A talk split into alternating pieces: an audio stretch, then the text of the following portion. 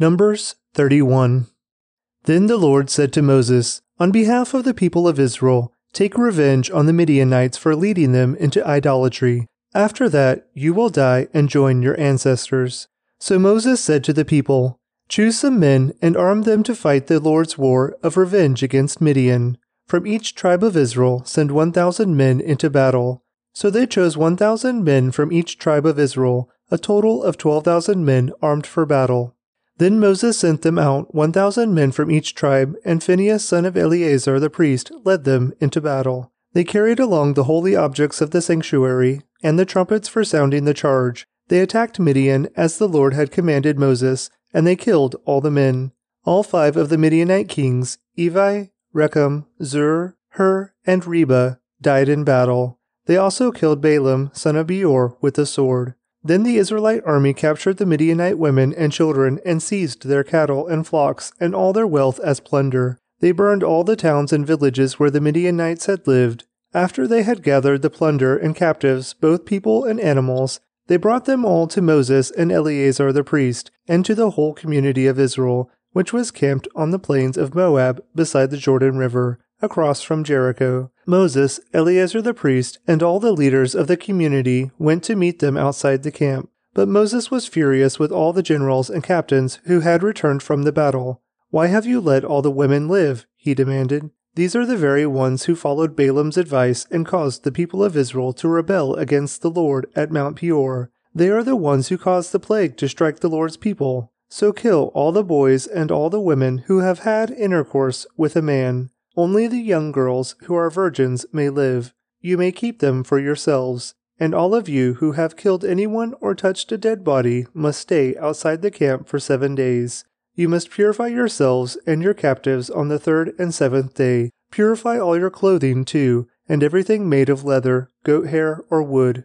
Then Eleazar the priest said to the men who were in battle, The Lord has given Moses this legal requirement anything made of gold, silver, bronze, iron, tin, or lead, that is, all metals that do not burn, must be passed through fire in order to be made ceremonially pure.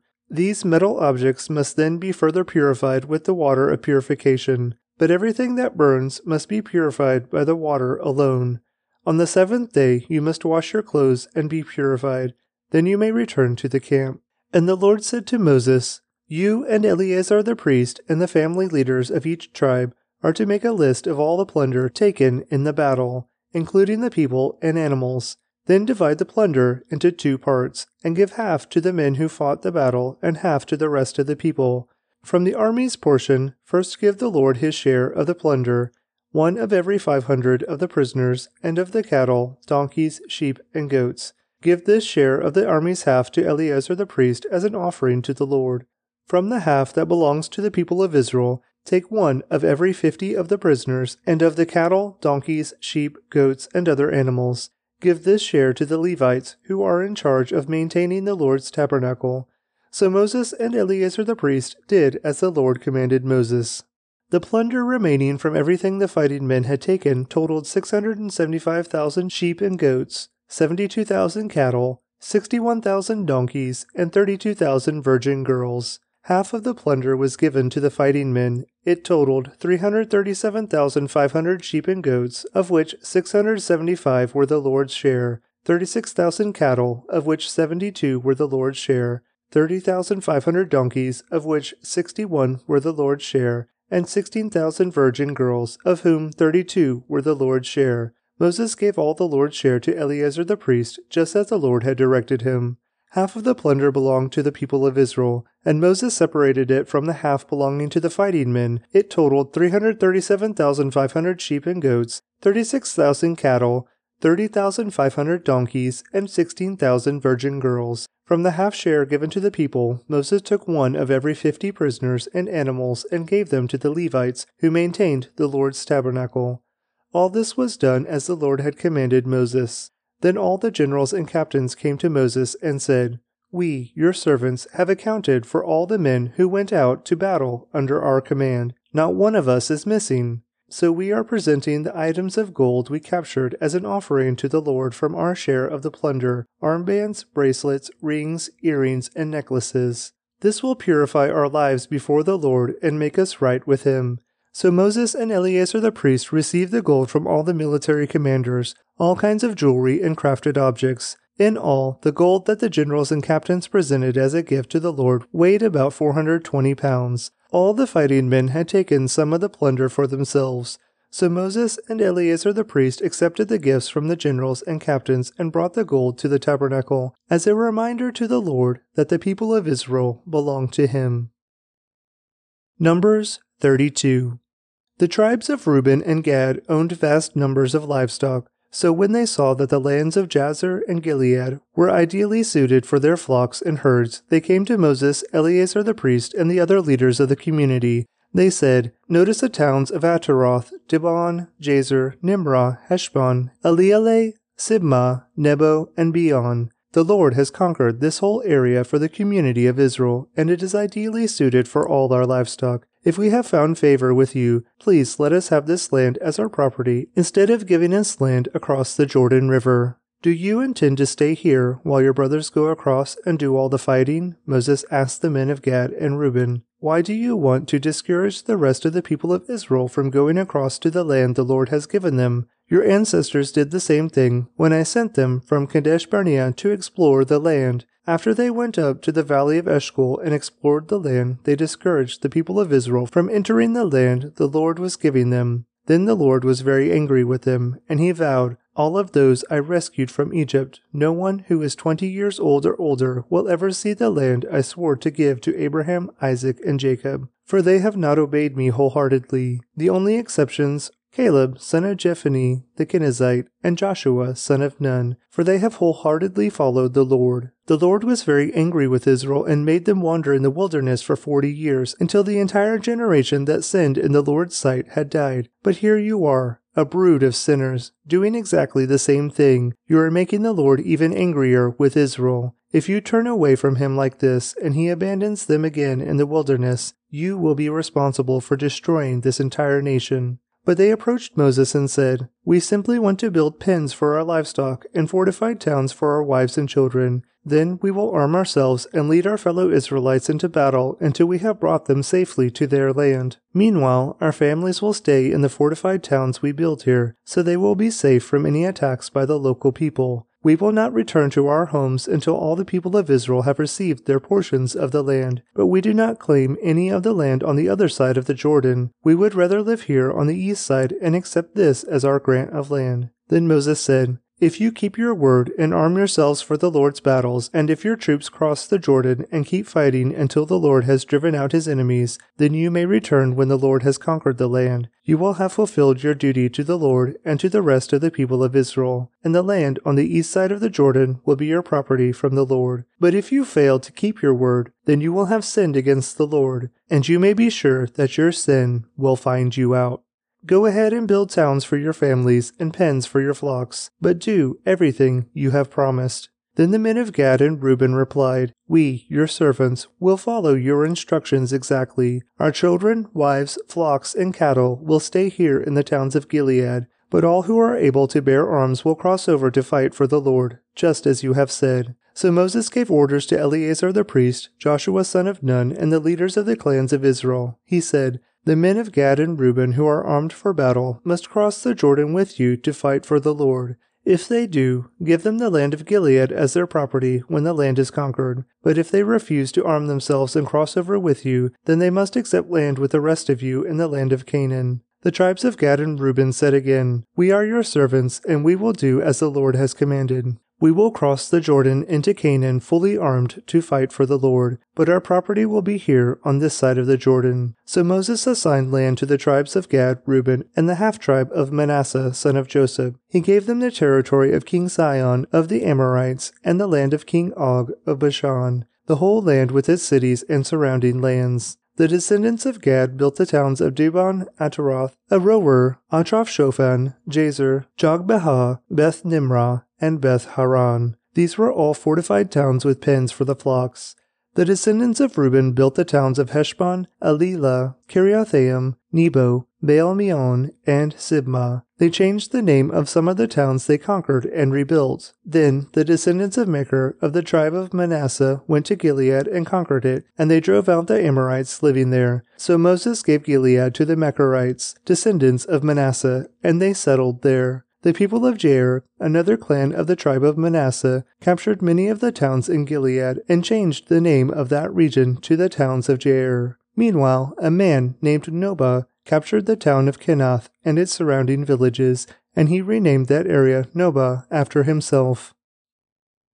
Numbers 33 This is the route the Israelites followed as they marched out of Egypt under the leadership of Moses and Aaron. At the Lord's direction, Moses kept a written record of their progress. These are the stages of their march, identified by different places where they stopped along the way. They set out from the city of Ramses in early spring, on the fifteenth day of the first month, on the morning after the first Passover celebration. The people of Israel left defiantly, in full view of all the Egyptians. Meanwhile, the Egyptians were burying all their firstborn sons, whom the Lord had killed the night before. The Lord had defeated the gods of Egypt that night with great acts of judgment. After leaving Ramses, the Israelites set up camp at Succoth. Then they left Succoth and camped at Etham on the edge of the wilderness. They left Etham and turned back toward Pi Hahiroth, opposite Baal Zephon, and camped near Migdol. They left Pi Hahiroth and crossed the Red Sea into the wilderness beyond. Then they traveled for three days into the Etham wilderness and camped at Marah. They left Marah and camped at Elim, where there were twelve springs of water and seventy palm trees. They left Elim and camped beside the Red Sea.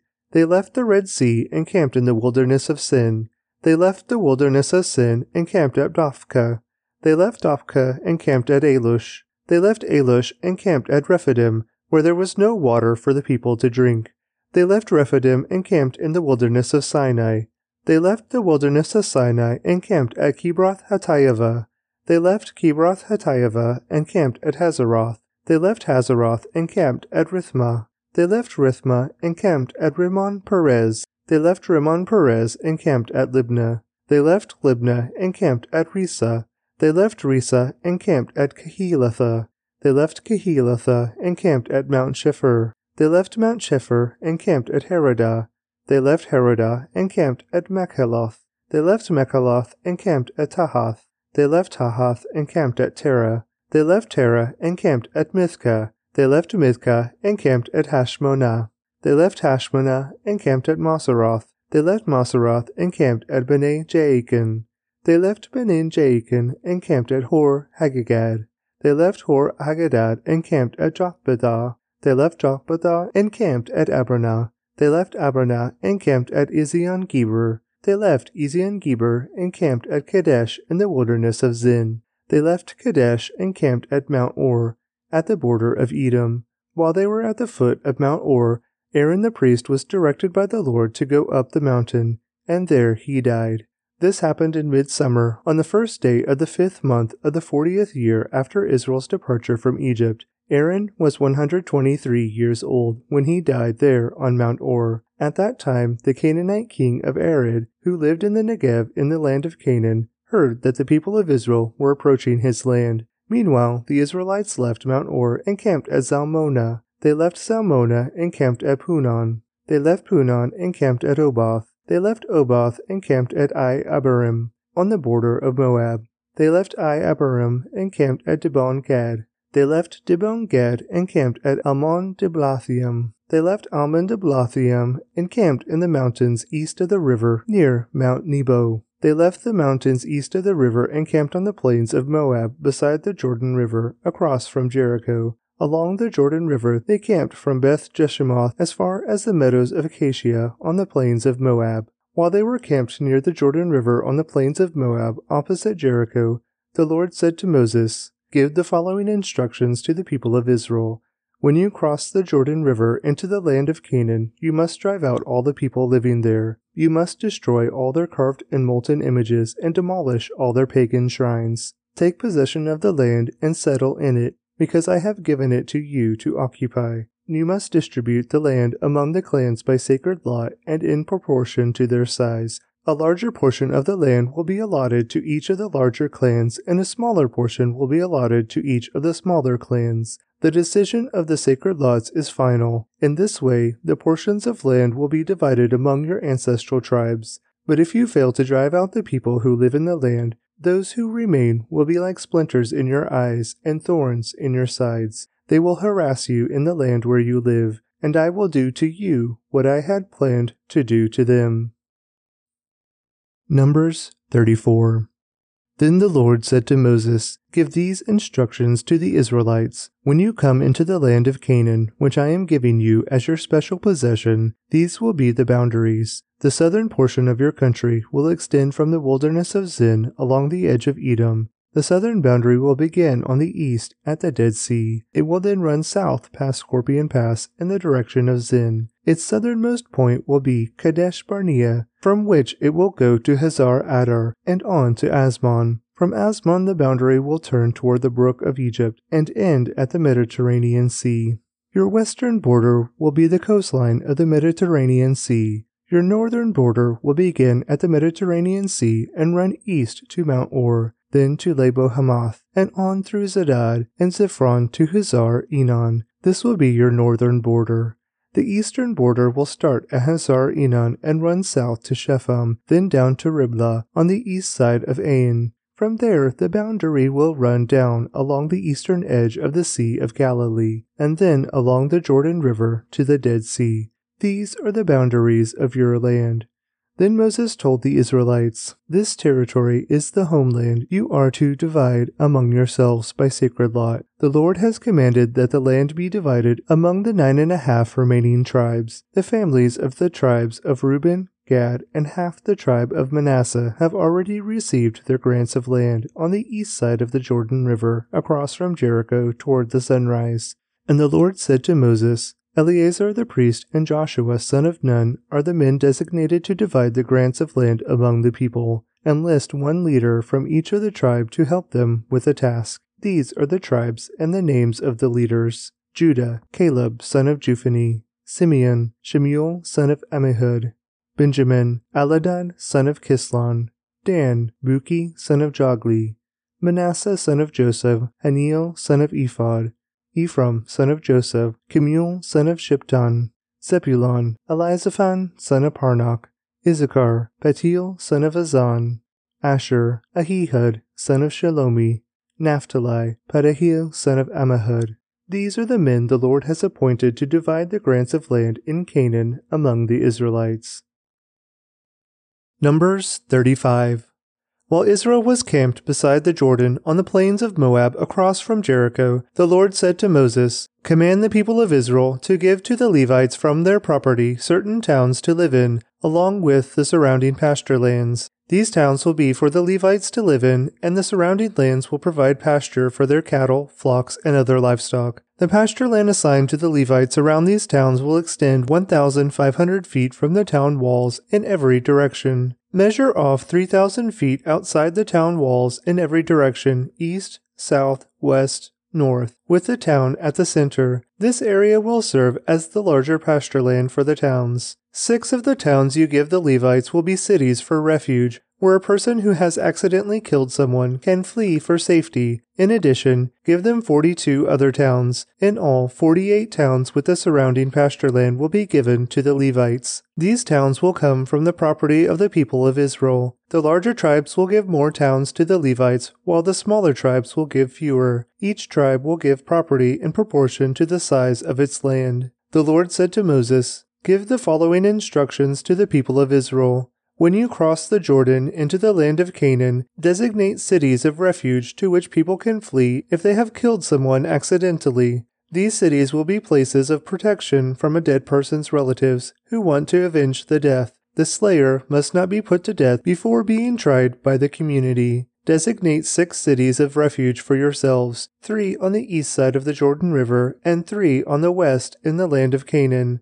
These cities are for the protection of the Israelites, foreigners living among you, and traveling merchants. Anyone who accidentally kills someone may flee there for safety. But if someone strikes and kills another person with a piece of iron, it is murder, and the murderer must be executed. Or if someone with a stone in his hand strikes and kills another person, it is murder, and the murderer must be put to death. Or if someone strikes and kills another person with a wooden object, it is murder, and the murderer must be put to death. The victim's nearest relative is responsible for putting the murderer to death. When they meet, the avenger must put the murderer to death. So, if someone hates another person and waits in ambush, then pushes him or throws something at him, and he dies, it is murder. Or if someone hates another person and hits him with a fist and he dies, it is murder. In such cases, the avenger must put the murderer to death when they meet. But suppose someone pushes another person without having shown previous hostility, or throws something that unintentionally hits another person, or accidentally drops a huge stone on someone, though they were not enemies, and the person dies. If this should happen, the community must follow these regulations in making a judgment between the slayer and the avenger, the victim's nearest relative. The community must protect the slayer from the avenger and must escort the slayer back to live in the city of refuge to which he fled. There he must remain until the death of the high priest who was anointed with the sacred oil. But if the slayer ever leaves the limits of the city of refuge, and the avenger finds him outside the city and kills him, it will not be considered murder. The slayer should have stayed inside the city of refuge until the death of the high priest. But after the death of the high priest, the slayer may return to his own property. These are legal requirements for you to observe from generation to generation, wherever you may live. All murderers must be put to death but only if evidence is presented by more than one witness. No one may be put to death on the testimony of only one witness. Also, you must never accept a ransom payment for the life of someone judged guilty of murder and subject to execution. Murderers must always be put to death, and never accept a ransom payment from someone who has fled to a city of refuge, allowing a slayer to return to his property before the death of the high priest. This will ensure that the land where you live will not be polluted, for murder pollutes the land, and no sacrifice, except the execution of the murderer, can purify the land from murder. You must not defile the land where you live, for I live there myself. I am the Lord, who lives among the people of Israel. Numbers 36.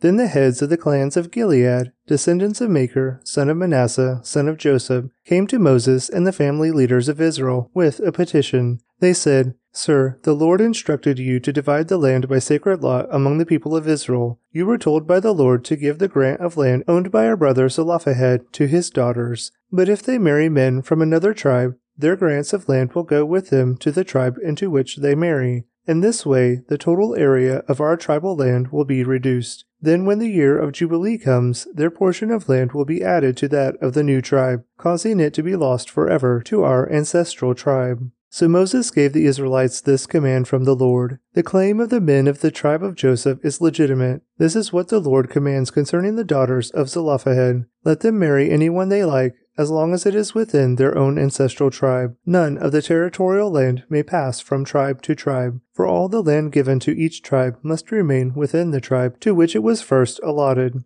The daughters throughout the tribes of Israel who are in line to inherit property must marry within their tribe, so that all the Israelites will keep their ancestral property. No grant of land may pass from one tribe to another. Each tribe of Israel must keep its allotted portion of land. The daughters of Zelophehad did as the Lord commanded Moses. Mahlah, Tirzah, Hoglah, Milcah, and Noah all married cousins on their father's side. They married into the clans of Manasseh, son of Joseph. Thus, their inheritance of land remained within their ancestral tribe. These are the commands and regulations that the Lord gave to the people of Israel through Moses while they were camped on the plains of Moab beside the Jordan River across from Jericho.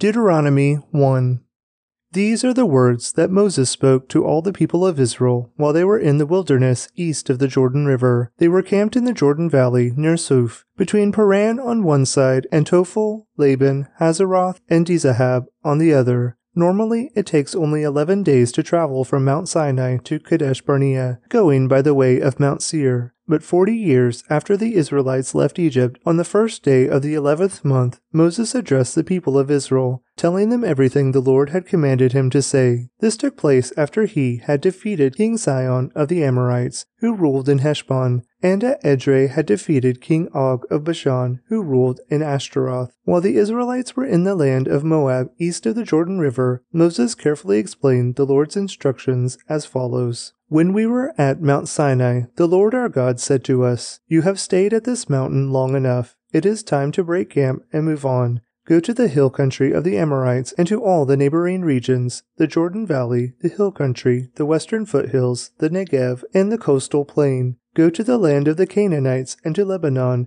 and all the way to the great Euphrates River. Look, I am giving all this land to you. Go in and occupy it, for it is the land the Lord swore to give to your ancestors Abraham, Isaac, and Jacob, and to all their descendants. Moses continued, At that time I told you, You are too great a burden for me to carry all by myself. The Lord your God has increased your population, making you as numerous as the stars. And may the Lord, the God of your ancestors, multiply you a thousand times more and bless you as he promised. But you are such a heavy load to carry. How can I deal with all your problems and bickering? Choose some well respected men from each tribe who are known for their wisdom and understanding, and I will appoint them as your leaders. Then you responded, Your plan is a good one. So I took the wise and respected men you had selected from your tribes and appointed them to serve as judges and officials over you. Some were responsible for a thousand people, some for a hundred, some for fifty, and some for ten. At that time I instructed the judges, You must hear the cases of your fellow Israelites and the foreigners living among you. Be perfectly fair in your decisions and impartial in your judgments. Hear the cases of those who are poor as well as those who are rich. Don't be afraid of anyone's anger, for the decision you make is God's decision. Bring me any cases that are too difficult for you, and I will handle them.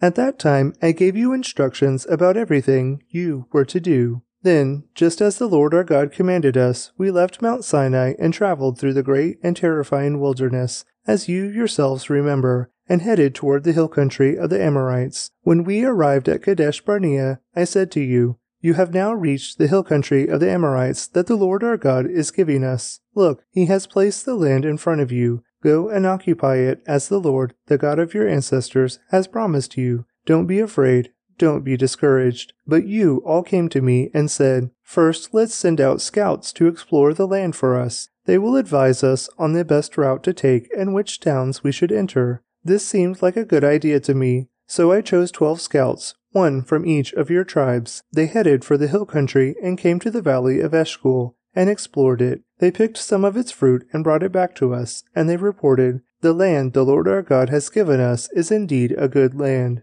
But you rebelled against the command of the Lord your God and refused to go in. You complained in your tents and said, The Lord must hate us. That is why he has brought us here from Egypt, to hand us over to the Amorites, to be slaughtered. Where can we go? Our brothers have demoralized us with their report. They tell us, the people of the land are taller and more powerful than we are, and their towns are large, with walls rising high into the sky. We even saw giants there, the descendants of Anak. But I said to you, Don't be shocked or afraid of them. The Lord your God is going ahead of you. He will fight for you, just as you saw him do in Egypt, and you saw how the Lord your God cared for you all along the way as you traveled through the wilderness, just as a father cares for his child. Now he has brought you to this place. But even after all he did, you refused to trust the Lord your God, who goes before you looking for the best places to camp, guiding you with a pillar of fire by night and a pillar of cloud by day. When the Lord heard your complaining, he became very angry. So he solemnly swore, Not one of you from this wicked generation will live to see the good land I swore to give your ancestors,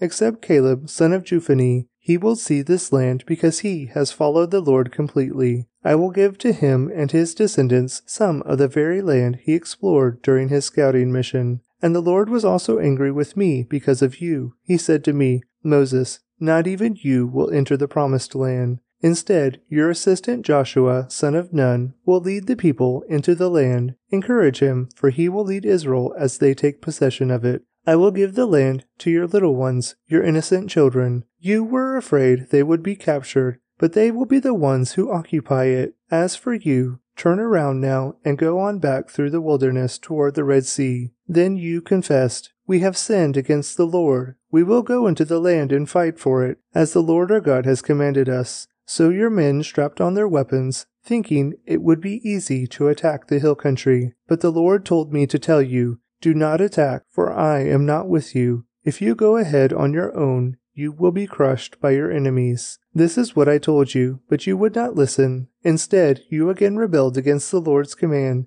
and arrogantly went into the hill country to fight. But the Amorites who lived there came out against you like a swarm of bees. They chased and battered you all the way from Seir to Hormah. Then you returned and wept before the Lord, but he refused to listen. So you stayed there at Kadesh for a long time. Deuteronomy 2 then we turned around and headed back across the wilderness toward the Red Sea, just as the Lord had instructed me, and we wandered around in the region of Mount Seir for a long time. Then at last the Lord said to me, You have been wandering around in this hill country long enough. Turn to the north. Give these orders to the people. You will pass through the country belonging to your relatives, the Edomites, the descendants of Esau, who live in Seir. The Edomites will feel threatened, so be careful. Do not bother them. For I have given them all the hill country around Mount Seir as their property, and I will not give you even one square foot of their land. If you need food to eat or water to drink, pay them for it, for the Lord your God has blessed you in everything you have done. He has watched your every step through this great wilderness. During these forty years, the Lord your God has been with you, and you have lacked nothing. So we bypassed the territory of our relatives, the descendants of Esau, who live in Seir. We avoided the road through the Arabah valley that comes up from Elath and Ezion Geber. Then, as we turned north along the desert route through Moab, the Lord warned us, Do not bother the Moabites, the descendants of Lot, or start a war with them. I have given them Ar as their property, and I will not give you any of their land. A race of giants called Emites had once lived in the area of Ar. They were as strong and numerous and tall as the Anakites, another race of giants. Both the Emites and the Anakites are also known as the Rephaites, though the Moabites call them Emites. In earlier times, the Horites had lived in Seir, but they were driven out and displaced by the descendants of Esau, just as Israel drove out the people of Canaan when the Lord gave Israel their land. Moses continued, then the Lord said to us, Get moving, cross the Zered brook. So we crossed the brook. Thirty eight years passed from the time we first left Kadesh Barnea until we finally crossed the Zered brook. By then, all the men old enough to fight in battle had died in the wilderness, as the Lord had vowed would happen. The Lord struck them down until they had all been eliminated from the community. When all the men of fighting age had died, the Lord said to me, Today you will cross the border of Moab at Ar and enter the land of the Ammonites the descendants of Lot, but do not bother them or start a war with them.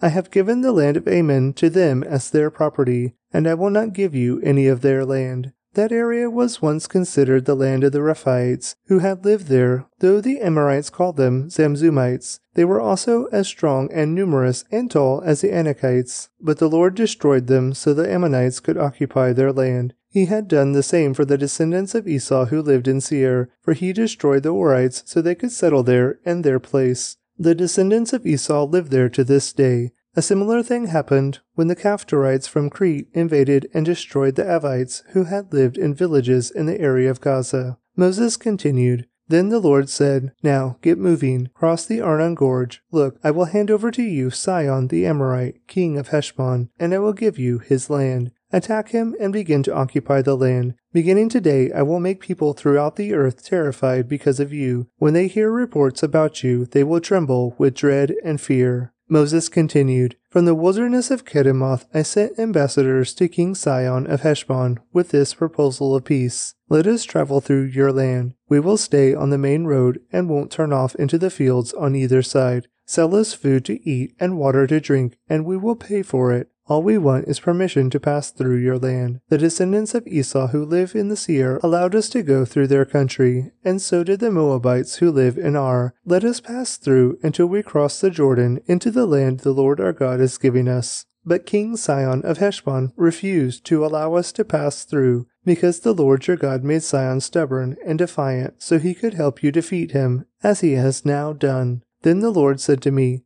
Look, I have begun to hand King Sihon and his land over to you.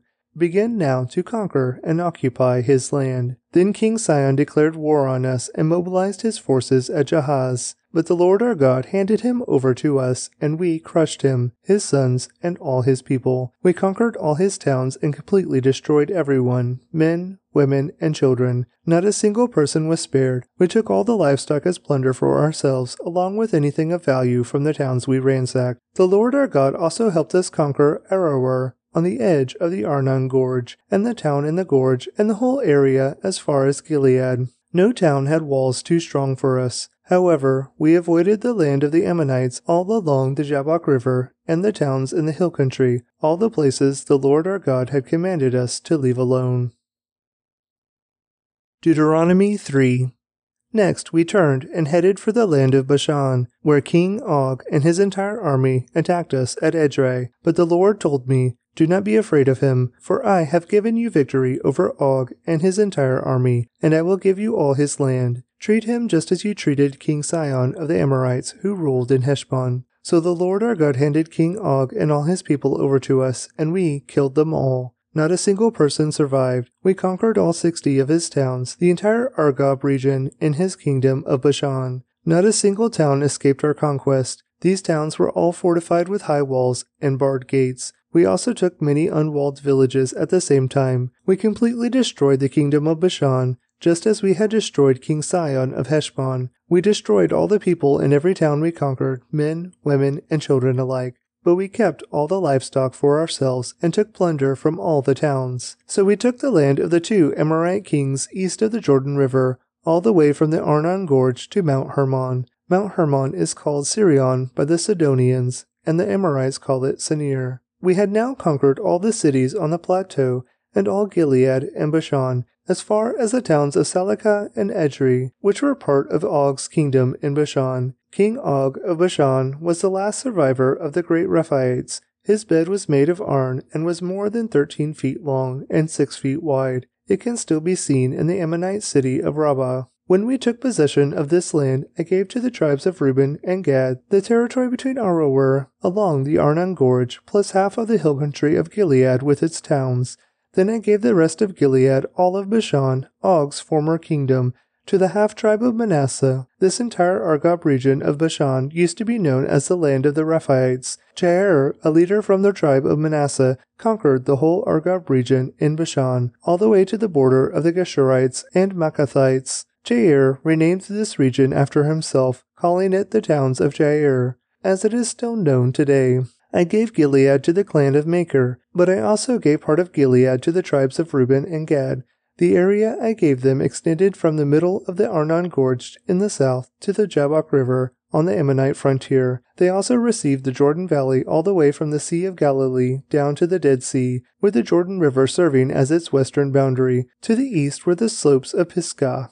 At that time I gave this command to the tribes that would live east of the Jordan. Although the Lord your God has given you this land as your property, all your fighting men must cross the Jordan ahead of your Israelite relatives, armed and ready to assist them. Your wives, children, and numerous livestock, however, may stay behind in the towns I have given you. When the Lord has given security to the rest of the Israelites, as he has to you, and when they occupy the land the Lord your God is giving them across the Jordan River, then you may all return here to the land I have given you. At that time I gave Joshua this charge.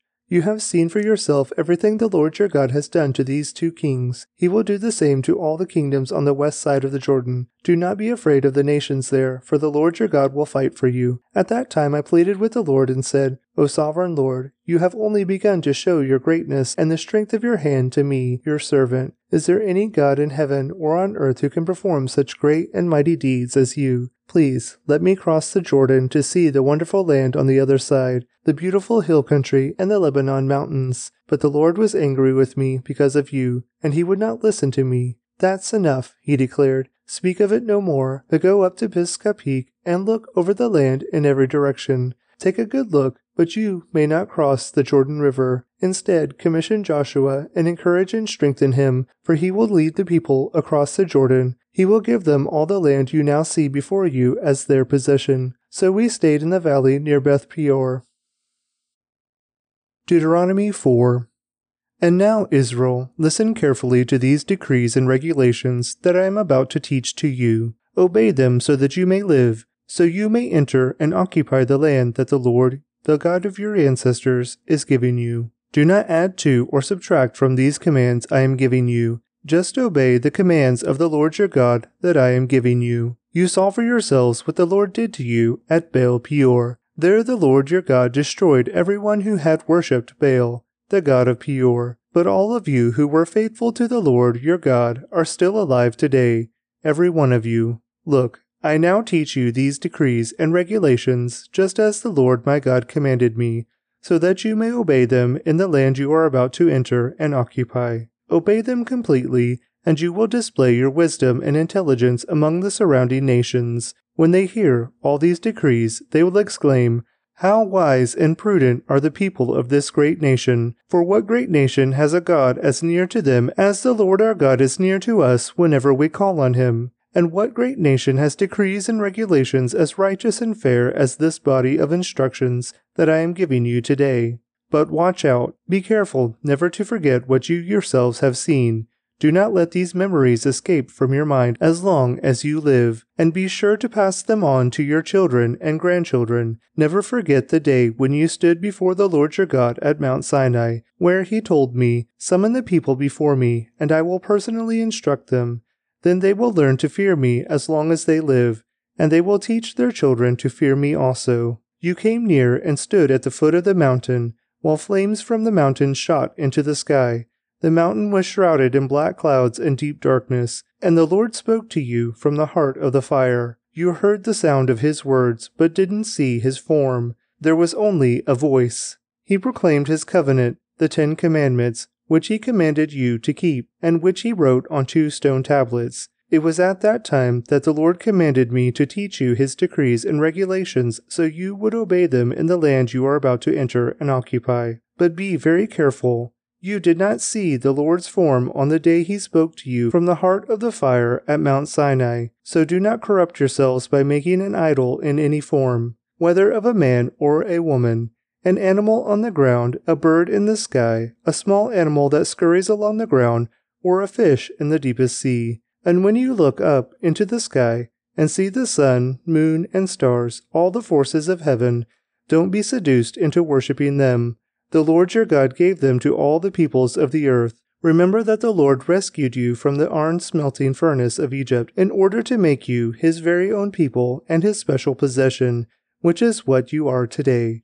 But the Lord was angry with me because of you. He vowed that I would not cross the Jordan River into the good land the Lord your God is giving you as your special possession. You will cross the Jordan to occupy the land, but I will not. Instead, I will die here on the east side of the river. So be careful not to break the covenant the Lord your God has made with you. Do not make idols of any shape or form, for the Lord your God has forbidden this. The Lord your God is a devouring fire he is a jealous God. In the future, when you have children and grandchildren and have lived in the land a long time, do not corrupt yourselves by making idols of any kind. This is evil in the sight of the Lord your God and will arouse his anger. Today I call on heaven and earth as witnesses against you. If you break my covenant, you will quickly disappear from the land you are crossing the Jordan to occupy. You will live there only a short time, then you will be utterly destroyed. For the Lord will scatter you among the nations, where only a few of you will survive. There in a foreign land you will worship idols made from wood and stone, gods that neither see, nor hear, nor eat, nor smell. But from there you will search again for the Lord your God, and if you search for him with all your heart and soul, you will find him. In the distant future, when you are suffering all these things, you will finally return to the Lord your God and listen to what he tells you. For the Lord your God is a merciful God. He will not abandon you or destroy you or forget the solemn covenant he made with your ancestors. Now search all of history from the time God created people on the earth until now, and search from one end of the heavens to the other. Has anything as great as this ever been seen or heard before? Has any nation ever heard the voice of God speaking from fire? As you did and survived? Has any other god dared to take a nation for himself out of another nation by means of trials, miraculous signs, wonders, war, a strong hand, a powerful arm, and terrifying acts? Yet that is what the Lord your God did for you in Egypt, right before your eyes. He showed you these things so you would know that the Lord is God, and there is no other. He let you hear his voice from heaven so he could instruct you. He let you see his great fire here on earth so he could speak to you from it. Because he loved your ancestors, he chose to bless their descendants, and he personally brought you out of Egypt with a great display of power. He drove out nations far greater than you, so he could bring you in and give you their land as your special possession, as it is today. So remember this and keep it firmly in mind. The Lord is God both in heaven and on earth, and there is no other. If you obey all the decrees and commands I am giving you today, all will be well with you and your children. I am giving you these instructions so you will enjoy a long life in the land the Lord your God is giving you for all time. Then Moses set apart three cities of refuge east of the Jordan River. Anyone who killed another person unintentionally without previous hostility could flee there to live in safety. These were the cities Bezer on the wilderness plateau for the tribe of Reuben, Ramoth in Gilead for the tribe of Gad, Golan in Bashan for the tribe of Manasseh. This is the body of instruction that Moses presented to the Israelites. These are the laws, decrees, and regulations that Moses gave to the people of Israel when they left Egypt, and as they camped in the valley near Beth Peor, east of the Jordan River. This land was formerly occupied by the Amorites under King Sihon, who ruled from Heshbon. But Moses and the Israelites destroyed him and his people when they came up from Egypt. Israel took possession of his land and that of King Og of Bashan, the two Amorite kings east of the Jordan. So Israel conquered the entire area from Aroer at the edge of the Arnon Gorge all the way to Mount Sirion, also called Mount Hermon, and they conquered the eastern bank of the Jordan River as far south as the Dead Sea, below the slopes of Pisgah. Deuteronomy 5 Moses called all the people of Israel together and said, Listen carefully, Israel. Hear the decrees and regulations I am giving you today, so you may learn them and obey them. The Lord our God made a covenant with us at Mount Sinai. The Lord did not make this covenant with our ancestors, but with all of us who are alive today. At the mountain, the Lord spoke to you face to face from the heart of the fire. I stood as an intermediary between you and the Lord, for you were afraid of the fire and did not want to approach the mountain. He spoke to me, and I passed his words on to you. This is what he said I am the Lord your God, who rescued you from the land of Egypt, the place of your slavery. You must not have any other God but me. You must not make for yourself an idol of any kind or an image of anything in the heavens or on the earth or in the sea. You must not bow down to them or worship them, for I, the Lord your God, am a jealous God, who will not tolerate your affection for any other gods. I lay the sins of the parents upon their children. The entire family is affected, even children in the third and fourth generations of those who reject me. But I will lavish unfailing love for a thousand generations on those who love me and obey my commands. You must not misuse the name of the Lord your God. The Lord will not let you go unpunished if you misuse his name. Observe the Sabbath day by keeping it holy, as the Lord your God has commanded you. You have six days each week for your ordinary work, but the seventh day is a Sabbath day of rest, dedicated to the Lord your God. On that day, no one in your household may do any work. This includes you, your sons and daughters, your male and female servants, your oxen and donkeys and other livestock, and any foreigners living among you. All your male and female servants must rest as you do. Remember that you were once slaves in Egypt, but the Lord your God brought you out with his strong hand and powerful arm. That is why the Lord your God has commanded you to rest on the Sabbath day. Honor your father and mother, as the Lord your God commanded you then you will live a long, full life in the land the Lord your God is giving you. You must not murder. You must not commit adultery. You must not steal. You must not testify falsely against your neighbor. You must not covet your neighbor's wife. You must not covet your neighbor's house or land, male or female servant, ox or donkey, or anything else that belongs to your neighbor. The Lord spoke these words to all of you assembled there at the foot of the mountain he spoke with a loud voice from the heart of the fire, surrounded by clouds and deep darkness. This was all he said at that time, and he wrote his words on two stone tablets and gave them to me.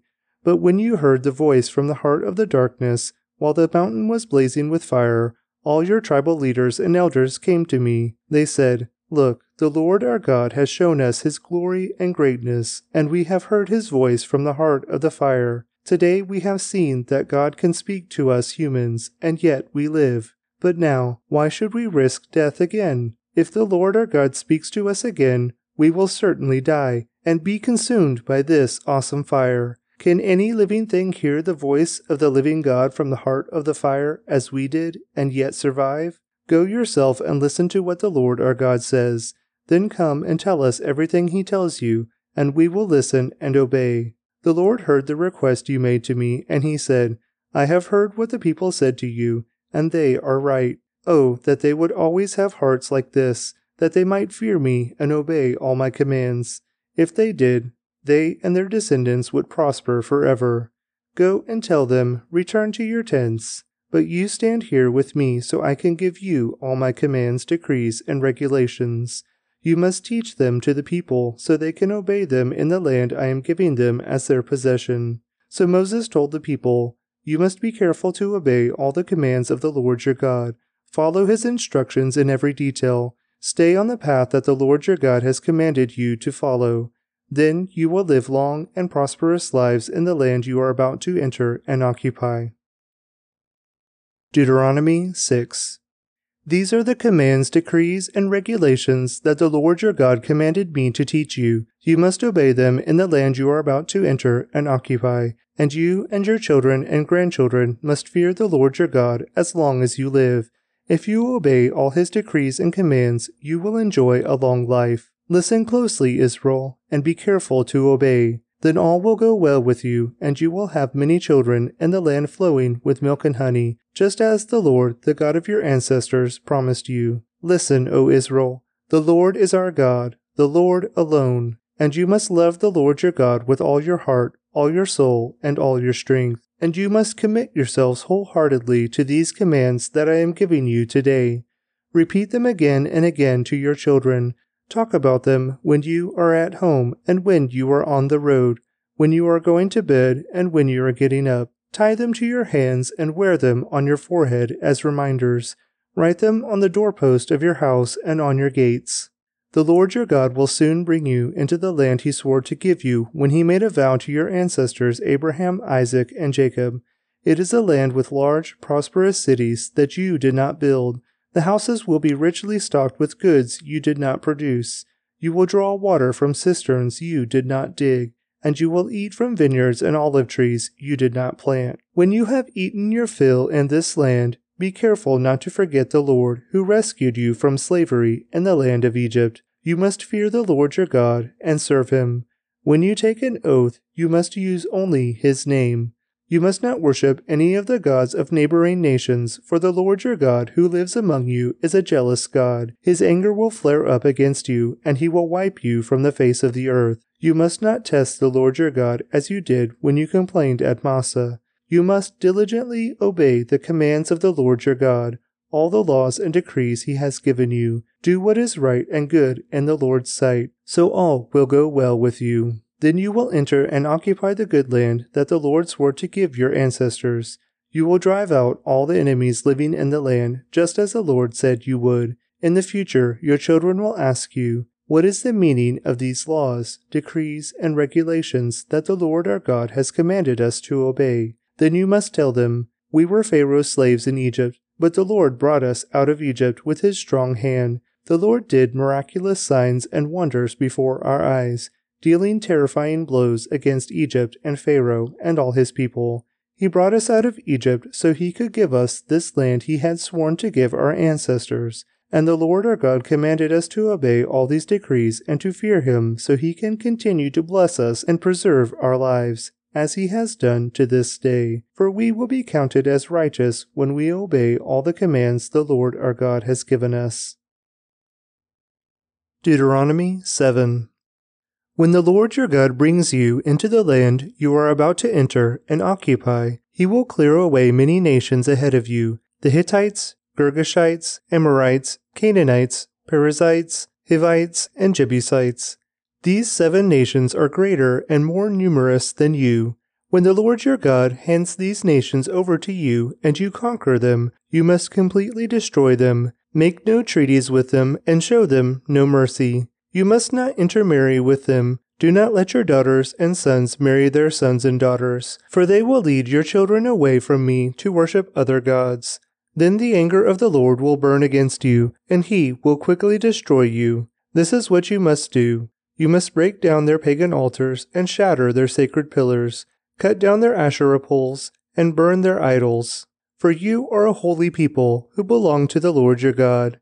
Of all the people on earth, the Lord your God has chosen you to be his own special treasure. The Lord did not set his heart on you and choose you because you were more numerous than the other nations, for you were the smallest of all nations. Rather, it was simply that the Lord loves you, and he was keeping the oath he had sworn to your ancestors. That is why the Lord rescued you with such a strong hand from your slavery and from the oppressive hand of Pharaoh, king of Egypt. Understand, therefore, that the Lord your God is indeed God. He is the faithful God who keeps his covenant for a thousand generations and lavishes his unfailing love on those who love him and obey his commands. But he does not hesitate to punish and destroy those who reject him. Therefore, you must obey all these commands, decrees, and regulations I am giving you today. If you listen to these regulations and faithfully obey them, the Lord your God will keep his covenant of unfailing love with you, as he promised with an oath to your ancestors. He will love you and bless you, and he will give you many children. He will give fertility to your land and your animals. When you arrive in the land he swore to give your ancestors, you will have large harvests of grain, new wine, and olive oil, and great herds of cattle, sheep, and goats. You will be blessed above all the nations of the earth. None of your men or women will be childless, and all your livestock will bear young. And the Lord will protect you from all sickness. He will not let you suffer from terrible diseases you knew in Egypt, but he will inflict them on all your enemies. You must destroy all the nations the Lord your God hands over to you Show them no mercy, and do not worship their gods, or they will trap you. Perhaps you will think to yourselves, How can we ever conquer these nations that are so much more powerful than we are? But don't be afraid of them. Just remember what the Lord your God did to Pharaoh and to all the land of Egypt. Remember the great terrors the Lord your God sent against them you saw it all with your own eyes, and remember the miraculous signs and wonders, and the strong hand and powerful arm with which he brought you out of Egypt. The Lord your God will use this same power against all the people you fear. And then the Lord your God will send terror to drive out the few survivors still hiding from you. No, do not be afraid of those nations, for the Lord your God is among you, and he is a great and awesome God. The Lord your God will drive those nations out ahead of you, little by little. You will not clear them away all at once, otherwise, the wild animals would multiply too quickly for you. But the Lord your God will hand them over to you. He will throw them into complete confusion until they are destroyed. He will put their kings in your power, and you will erase their names from the face of the earth. No one will be able to stand against you, and you will destroy them all. You must burn their idols in fire, and you must not covet the silver or gold that covers them. You must not take it, or it will become a trap for you, for it is detestable to the Lord your God. Do not bring any detestable objects into your home, for then you will be destroyed, just like them. You must utterly detest such things, for they are set apart for destruction. Deuteronomy 8 be careful to obey all the commands I am giving you today. Then you will live and multiply, and you will enter and occupy the land the Lord swore to give your ancestors. Remember how the Lord your God led you through the wilderness for these forty years, humbling you and testing you to prove your character, and to find out whether or not you would obey his commands. Yes, he humbled you by letting you go hungry and then feeding you with manna a food previously unknown to you and your ancestors. He did it to teach you that people do not live by bread alone. Rather, we live by every word that comes from the mouth of the Lord. For all these forty years, your clothes didn't wear out, and your feet didn't blister or swell. Think about it. Just as a parent disciplines a child, The Lord your God disciplines you for your own good. So obey the commands of the Lord your God by walking in his ways and fearing him. For the Lord your God is bringing you into a good land of flowing streams and pools of water, with fountains and springs that gush out in the valleys and hills. It is a land of wheat and barley, of grapevines, fig trees, and pomegranates, of olive oil and honey. It is a land where food is plentiful and nothing is lacking. It is a land where iron is as common as stone, and copper is abundant in the hills. When you have eaten your fill, be sure to praise the Lord your God for the good land he has given you. But that is the time to be careful. Beware that in your plenty you do not forget the Lord your God and disobey his commands, regulations, and decrees that I am giving you today. For when you have become full and prosperous and have built fine homes to live in, and when your flocks and herds have become very large, and your silver and gold have multiplied along with everything else, be careful do not become proud at that time and forget the Lord your God, who rescued you from slavery in the land of Egypt. Do not forget that he led you through the great and terrifying wilderness with its poisonous snakes and scorpions, where it was so hot and dry. He gave you water from the rock. He fed you with manna in the wilderness, a food unknown to your ancestors.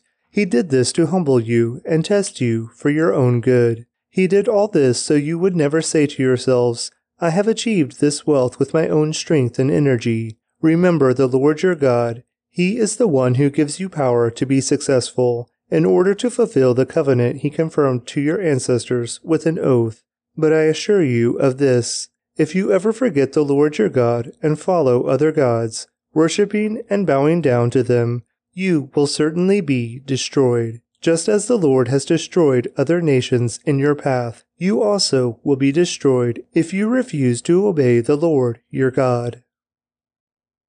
Deuteronomy 9 Listen, O Israel. Today you are about to cross the Jordan River to take over the land belonging to nations much greater and more powerful than you. They live in cities with walls that reach to the sky. The people are strong and tall descendants of the famous Anakite giants. You've heard the saying, Who can stand up to the Anakites? But recognize today that the Lord your God is the one who will cross over ahead of you like a devouring fire to destroy them. He will subdue them so that you will quickly conquer them and drive them out, just as the Lord has promised. After the Lord your God has done this for you, don't say in your hearts, the Lord has given us this land because we are such good people. No, it is because of the wickedness of the other nations that He is pushing them out of your way. It is not because you are so good or have such integrity that you are about to occupy their land. The Lord your God will drive these nations out ahead of you only because of their wickedness, and to fulfill the oath he swore to your ancestors Abraham, Isaac, and Jacob. You must recognize that the Lord your God is not giving you this good land because you are good, for you are not. You are a stubborn people. Remember and never forget how angry you made the Lord your God out in the wilderness. From the day you left Egypt until now, you have been constantly rebelling against him. Even at Mount Sinai, you made the Lord so angry he was ready to destroy you. This happened when I was on the mountain receiving the tablets of stone inscribed with the words of the covenant that the Lord had made with you. I was there for forty days and forty nights, and all that time I ate no food and drank no water. The Lord gave me the two tablets on which God had written with his own finger all the words he had spoken to you from the heart of the fire when you were assembled at the mountain. At the end of the forty days and nights, the Lord handed me the two stone tablets inscribed with the words of the covenant. Then the Lord said to me, Get up, go down immediately, for the people you brought out of Egypt have corrupted themselves. How quickly they have turned away from the way I commanded them to live. They have melted gold and made an idol for themselves. The Lord also said to me, I have seen how stubborn and rebellious these people are. Leave me alone so I may destroy them and erase their name from under the heaven. Then I will make a mighty nation of your descendants a nation larger and more powerful than they are. So while the mountain was blazing with fire, I turned and came down, holding in my hands the two stone tablets inscribed with the terms of the covenant. There below me I could see that you had sinned against the Lord your God. You had melted gold and made a calf idol for yourselves. How quickly you had turned away from the path the Lord had commanded you to follow. So I took the stone tablets and threw them into the ground, smashing them before your eyes. Then, as before, I threw myself down before the Lord for forty days and nights. I ate no bread and drank no water because of the great sin you had committed by doing what the Lord hated, provoking him to anger. I feared that the furious anger of the Lord, which turned him against you, would drive him to destroy you. But again he listened to me. The Lord was so angry with Aaron that he wanted to destroy him too. But I prayed for Aaron, and the Lord spared him. I took your sin, the calf you had made, and I melted it down in the fire and ground it into fine dust. Then I threw the dust into the stream that flows down the mountain. You also made the Lord angry at Taberah, Massah, and Kibroth Hattaavah, and at Kadesh Barnea the Lord sent you out with this command Go up and take over the land I have given you. But you rebelled against the command of the Lord your God and refused to put your trust in him or obey him. Yes, you have been rebelling against the Lord as long as I have known you. That is why I threw myself down before the Lord for forty days and nights, for the Lord said he would destroy you. I prayed to the Lord and said, O sovereign Lord, do not destroy them. They are your own people. They are your special possession, whom you redeemed from Egypt by your mighty power and your strong hand. Please overlook the stubbornness and the awful sin of these people, and remember instead your servants Abraham, Isaac, and Jacob if you destroy these people, the Egyptians will say, The Israelites died because the Lord wasn't able to bring them to the land he had promised to give them. Or they might say, He destroyed them because he hated them. He deliberately took them into the wilderness to slaughter them. But they are your people and your special possession, whom you brought out of Egypt by your great strength and powerful arm. Deuteronomy 10 at that time the Lord said to me, Chisel out two stone tablets like the first ones. Also, make a wooden ark, a sacred chest to store them in. Come up to me on the mountain, and I will write on the tablets the same words that were on the ones you smashed. Then place the tablets in the ark. So I made an ark of acacia wood and cut two stone tablets like the first two. Then I went up the mountain with the tablets in my hand. Once again the Lord wrote the Ten Commandments on the tablets and gave them to me. They were the same words the Lord had spoken to you from the heart of the fire on the day you were assembled at the foot of the mountain. Then I turned and came down the mountain and placed the tablets in the ark of the covenant, which I had made, just as the Lord commanded me, and the tablets are still there in the ark.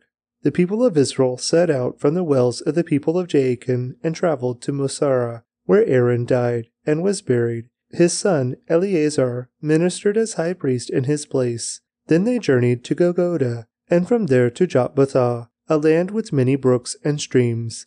At that time the Lord set apart the tribe of Levi to carry the ark of the Lord's covenant, and to stand before the Lord as his ministers, and to pronounce blessings in his name. These are their duties to this day.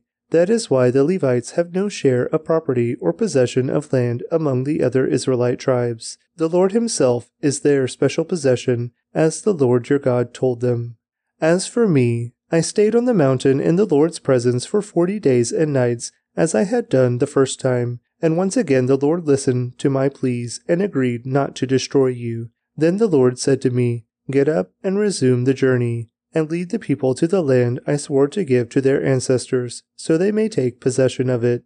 And now, Israel, what does the Lord your God require of you? He requires only that you fear the Lord your God and live in a way that pleases him and love him and serve him with all your heart and soul. You must always obey the Lord's commands and decrees that I am giving you today for your own good. Look, the highest heavens and the earth and everything in it all belong to the Lord your God. Yet the Lord chose your ancestors as the objects of his love, and he chose you, their descendants, above all other nations, as is evident today. Therefore, change your hearts and stop being stubborn. For the Lord your God is the God of gods and the Lord of lords. He is the great God, the mighty and awesome God, who shows no partiality and cannot be bribed. He ensures that orphans and widows receive justice. He shows love to the foreigners living among you and gives them food and clothing. So you too must show love to foreigners, for you yourselves were once foreigners in the land of Egypt.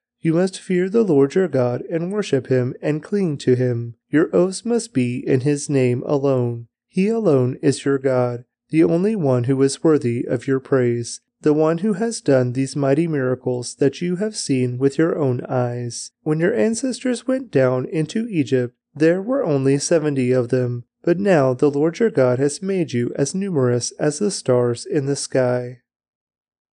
Deuteronomy 11 You must love the Lord your God and always obey his requirements, decrees, regulations, and commands. Keep in mind that I am not talking now to your children who have never experienced the discipline of the Lord your God or seen his greatness and his strong hand and powerful arm. They didn't see the miraculous signs and wonders he performed in Egypt against Pharaoh and all his land.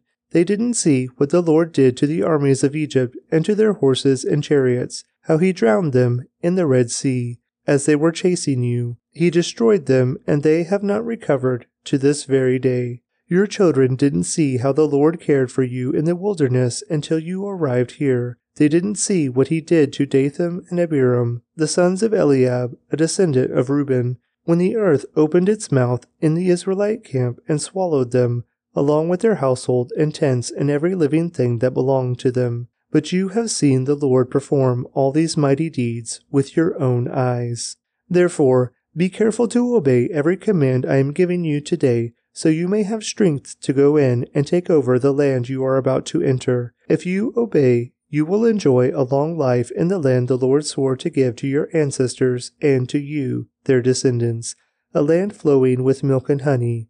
For the land you are about to enter and take over is not like the land of Egypt from which you came, where you planted your seed and made irrigation ditches with your foot as in a vegetable garden. Rather, the land you will soon take over is a land of hills and valleys with plenty of rain, a land that the Lord your God cares for. He watches over it through each season of the year. If you carefully obey the commands I am giving you today, and if you love the Lord your God and serve him with all your heart and soul, then he will send the rains in their proper seasons, the early and late rains, so you can bring in your harvests of grain, new wine, and olive oil. He will give you lush pasture land for your livestock, and you yourselves will have all you want to eat. But be careful. Don't let your heart be deceived, so that you turn away from the Lord and serve and worship other gods. If you do, the Lord's anger will burn against you. He will shut up the sky and hold back the rain, and the ground will fail to produce its harvests. Then you will quickly die in that good land the Lord is giving you. So commit yourselves wholeheartedly to these words of mine Tie them to your hands and wear them on your forehead as reminders. Teach them to your children. Talk about them when you are at home and when you are on the road, when you are going to bed and when you are getting up. Write them on the doorpost of your house and on your gates, so that as long as the sky remains above the earth, you and your children may flourish in the land the Lord swore to give your ancestors. Be careful to obey all these commands I am giving you Show love to the Lord your God by walking in his ways and holding tightly to him. Then the Lord will drive out all the nations ahead of you, though they are much greater and stronger than you, and you will take over their land. Wherever you set foot, that land will be yours. Your frontiers will stretch from the wilderness in the south to Lebanon in the north, and from the Euphrates River in the east to the Mediterranean Sea in the west. No one will be able to stand against you for the Lord your God will cause the people to fear and dread you, as he promised, wherever you go in the whole land. Look, today I am giving you the choice between a blessing and a curse. You will be blessed if you obey the commands of the Lord your God that I am giving you today. But you will be cursed if you reject the commands of the Lord your God and turn away from him and worship gods you have not known before. When the Lord your God brings you into the land and helps you take possession of it, you must pronounce the blessing at Mount Gerizim and the curse at Mount Ebal. These two mountains are west of the Jordan River in the land of the Canaanites who live in the Jordan Valley, near the town of Gilgal, not far from the oaks of Moreh. For you are about to cross the Jordan River to take over the land the Lord your God is giving you. When you take that land and are living in it, you must be careful to obey all the decrees and regulations I am giving you today. Deuteronomy 12 These are the decrees and regulations you must be careful to obey when you live in the land that the Lord, the God of your ancestors, is giving you. You must obey them as long as you live. When you drive out the nations that live there, you must destroy all the places where they worship their gods high on the mountains, up on the hills, and under every green tree. Break down their altars and smash their sacred pillars. Burn their Asherah poles and cut down their carved idols. Completely erase the names of their gods. Do not worship the Lord your God in the way these pagan peoples worship their gods. Rather, you must seek the Lord your God at the place of worship he himself will choose from among all the tribes, the place where his name will be honored. There you will bring your burnt offerings, your sacrifices, your tithes, your sacred offerings, your offerings to fulfill a vow, your voluntary offerings, and your offerings of the firstborn animals of your herds and flocks. There you and your families will feast in the presence of the Lord your God, and you will rejoice in all you have accomplished because the Lord your God has blessed you. Your pattern of worship will change. Today all of you are doing as you please because you have not yet arrived at the place of rest, the land the Lord your God is giving you as your special possession. But you will soon cross the Jordan River and live in the land the Lord your God is giving you. When he gives you rest from all your enemies and you're living safely in the land, you must bring everything I command you your burnt offerings, your sacrifices, your tithes, your sacred offerings, and your offerings to fulfill a vow to the designated place of worship, the place the Lord your God chooses for his name to be honored. You must celebrate there in the presence of the Lord your God with your sons and daughters and all your servants. And remember to include the Levites who live in your towns, for they will receive no allotment of land among you. Be careful not to sacrifice your burnt offerings just anywhere you like. You may do so only at the place the Lord will choose within one of your tribal territories. There you must offer your burnt offerings, and do everything I command you. But you may butcher your animals and eat their meat in any town whenever you want. You may freely eat the animals with which the Lord your God blesses you. All of you, whether ceremonially clean or unclean, may eat that meat, just as you now eat gazelle and deer, but you must not consume the blood. You must pour it out on the ground like water, but you may not eat your offerings in your hometown neither the tithe of your grain and new wine and olive oil, nor the firstborn of your flocks and herds, nor any offering to fulfill a vow, nor your voluntary offerings, nor your sacred offerings. You must eat these in the presence of the Lord your God at the place he will choose. Eat them there with your children, your servants, and the Levites who will live in your towns, celebrating in the presence of the Lord your God in all you do and be very careful never to neglect the Levites as long as you live in your land. When the Lord your God expands your territory as he has promised, and you have the urge to eat meat, you may freely eat meat whenever you want. It might happen that the designated place of worship, the place the Lord your God chooses for his name to be honored, is a long way from your home. If so, you may butcher any of the cattle, sheep, or goats the Lord has given you, and you may freely eat the meat in your hometown, as I have commanded you. Anyone, whether ceremonially clean or unclean, may eat that meat, just as you do now with gazelle and deer, but never consume the blood, for the blood is the life, and you must not consume the lifeblood within the meat. Instead, pour out the blood on the ground like water. Do not consume the blood, so that all may go well with you and your children after you because you will be doing what pleases the Lord. Take your sacred gifts and your offerings given to fulfill a vow to the place the Lord chooses. You must offer the meat and blood of your burnt offerings on the altar of the Lord your God.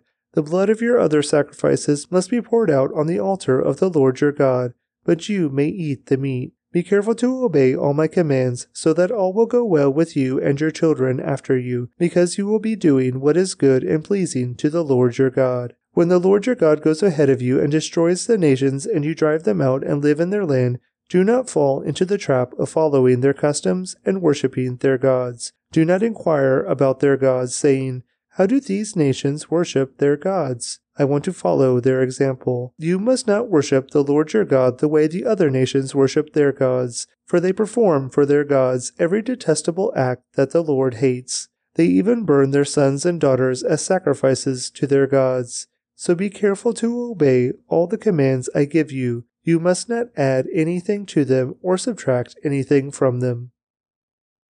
Psalm 50, a psalm of Asaph.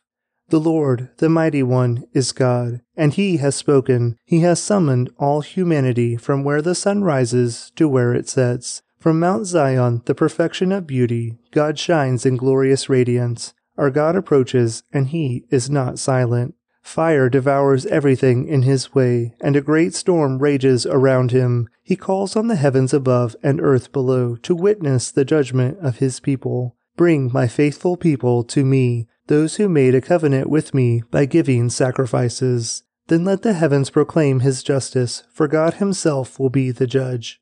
Interlude. O my people, listen as I speak. Here are my charges against you, O Israel. I am God, your God.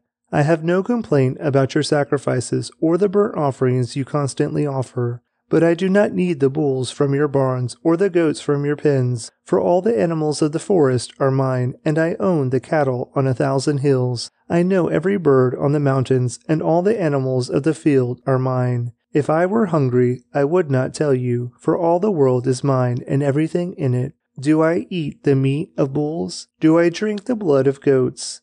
Make thankfulness your sacrifice to God, and keep the vows you made to the Most High. Then call on me when you are in trouble, and I will rescue you, and you will give me glory. But God says to the wicked, Why bother reciting my decrees and pretending to obey my covenant? For you refuse my discipline and treat my words like trash. When you see thieves, you approve of them, and you spend your time with adulterers. Your mouth is filled with wickedness, and your tongue is full of lies. You sit around and slander your brother, your own mother's son. While you did all this, I remained silent, and you thought I didn't care. But now I will rebuke you, listing all my charges against you.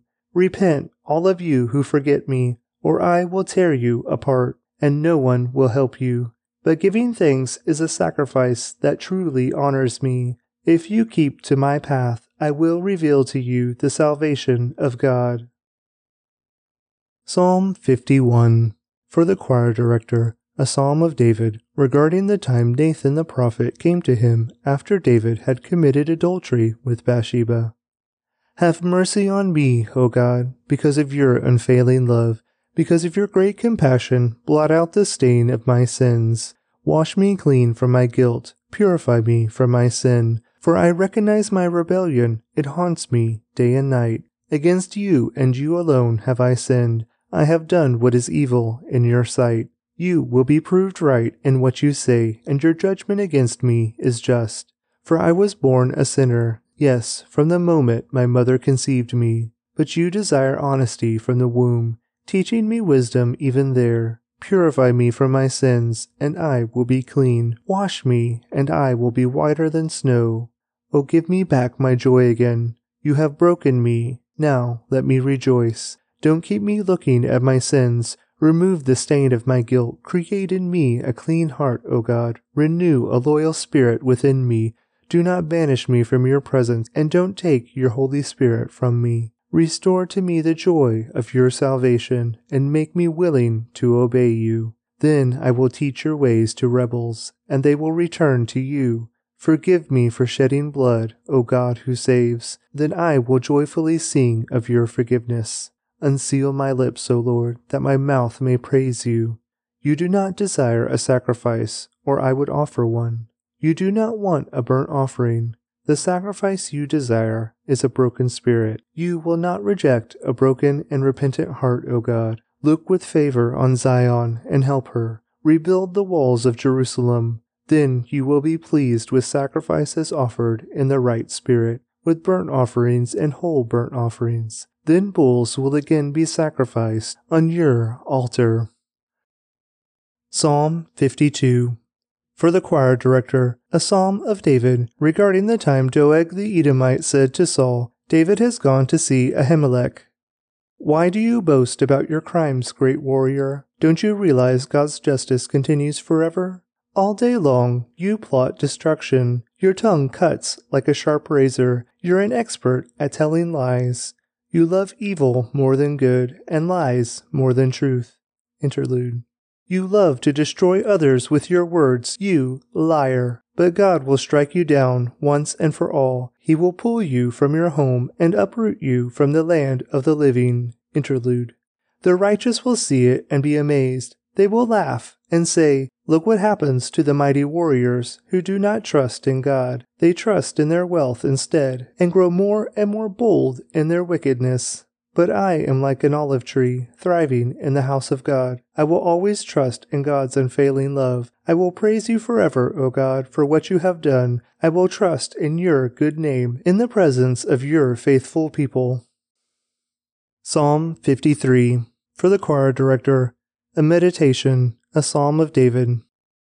Only fools say in their hearts, There is no God. They are corrupt, and their actions are evil. Not one of them does good. God looks down from heaven on the entire human race. He looks to see if anyone is truly wise, if anyone seeks God. But no, all have turned away, all have become corrupt. No one does good, not a single one. Will those who do evil never learn? They eat up my people like bread, and wouldn't think of praying to God. Terror will grip them, terror like they have never known before. God will scatter the bones of your enemies. You will put them to shame, for God has rejected them. Psalm 54 For the choir director, a psalm of David, regarding the time the Ziphites came and said to Saul, We know where David is hiding, to be accompanied by stringed instruments. Come with great power, O God, and rescue me. Defend me with your might. Listen to my prayer, O God. Pay attention to my plea. For strangers are attacking me, violent people are trying to kill me. They care nothing for God. Interlude. But God is my helper. The Lord keeps me alive. May the evil plans of my enemies be turned against them. Do as you promised and put an end to them. I will sacrifice a voluntary offering to you. I will praise your name, O Lord, for it is good. For you have rescued me from my troubles and helped me to triumph over my enemies. Psalm 55 For the choir director, a psalm of David, to be accompanied by stringed instruments. Listen to my prayer, O God. Do not ignore my cry for help. Please listen and answer me, for I am overwhelmed by my troubles. My enemies shout at me, making loud and wicked threats. They bring trouble on me and angrily hunt me down. My heart pounds in my chest. The terror of death assaults me. Fear and trembling overwhelm me, and I can't stop shaking. Oh, that I had wings like a dove, then I would fly away and rest. I would fly far away to the quiet of the wilderness. Interlude. How quickly I would escape, far from this wild storm of hatred. Confuse them, Lord, and frustrate their plans, for I see violence and conflict in the city. Its walls are patrolled day and night against invaders, but the real danger is wickedness within the city. Everything is falling apart. Threats and cheating are rampant in the streets. It is not an enemy who taunts me. I could bear that. It is not my foes who so arrogantly insult me. I could have hidden from them. Instead, it is you, my equal, my companion, and close friend. What good fellowship we once enjoyed as we walked together to the house of God. Let death stalk my enemies. Let the grave swallow them alive. For evil makes its home within them. But I will call on God, and the Lord will rescue me. Morning, noon, and night I cry out in my distress, and the Lord hears my voice. He ransoms me and keeps me safe from the battle waged against me, though many still oppose me. God, who has ruled forever, will hear me and humble them. Interlude. For my enemies refuse to change their ways. They do not fear God. As for my companion, he betrayed his friends. He broke his promises. His words are as smooth as butter, but in his heart is war. His words are as soothing as lotion, but underneath are daggers. Give your burdens to the Lord, and he will take care of you. He will not permit the godly to slip and fall, But you, O God, will send the wicked down to the pit of destruction. Murderers and liars will die young, but I am trusting you to save me. Psalm 56 For the choir director, a psalm of David regarding the time the Philistines seized him in Gath, to be sung to the tune Dove on Distant Oaks. O God, have mercy on me, for people are hounding me. My foes attack me all day long. I am constantly hounded by those who slander me, and many are boldly attacking me. But when I am afraid, I will put my trust in you. I praise God for what he has promised. I trust in God, so why should I be afraid? What can mere mortals do to me? They are always twisting what I say. They spend their days plotting to harm me. They come together to spy on me, watching my every step, eager to kill me. Don't let them get away with their wickedness. In your anger, O God, bring them down. You keep track of all my sorrows. You have collected all my tears in your bottle. You have recorded each one in your book. My enemies will retreat when I call to you for help. This I know. God is on my side. I praise God for what he has promised. Yes, I praise the Lord for what he has promised. I trust in God, so why should I be afraid? What can mere mortals do to me? I will fulfill my vows to you, O God, and will offer a sacrifice of thanks for your help. For you have rescued me from death, you have kept my feet from slipping. So now I can walk in your presence, O God, in your life giving light.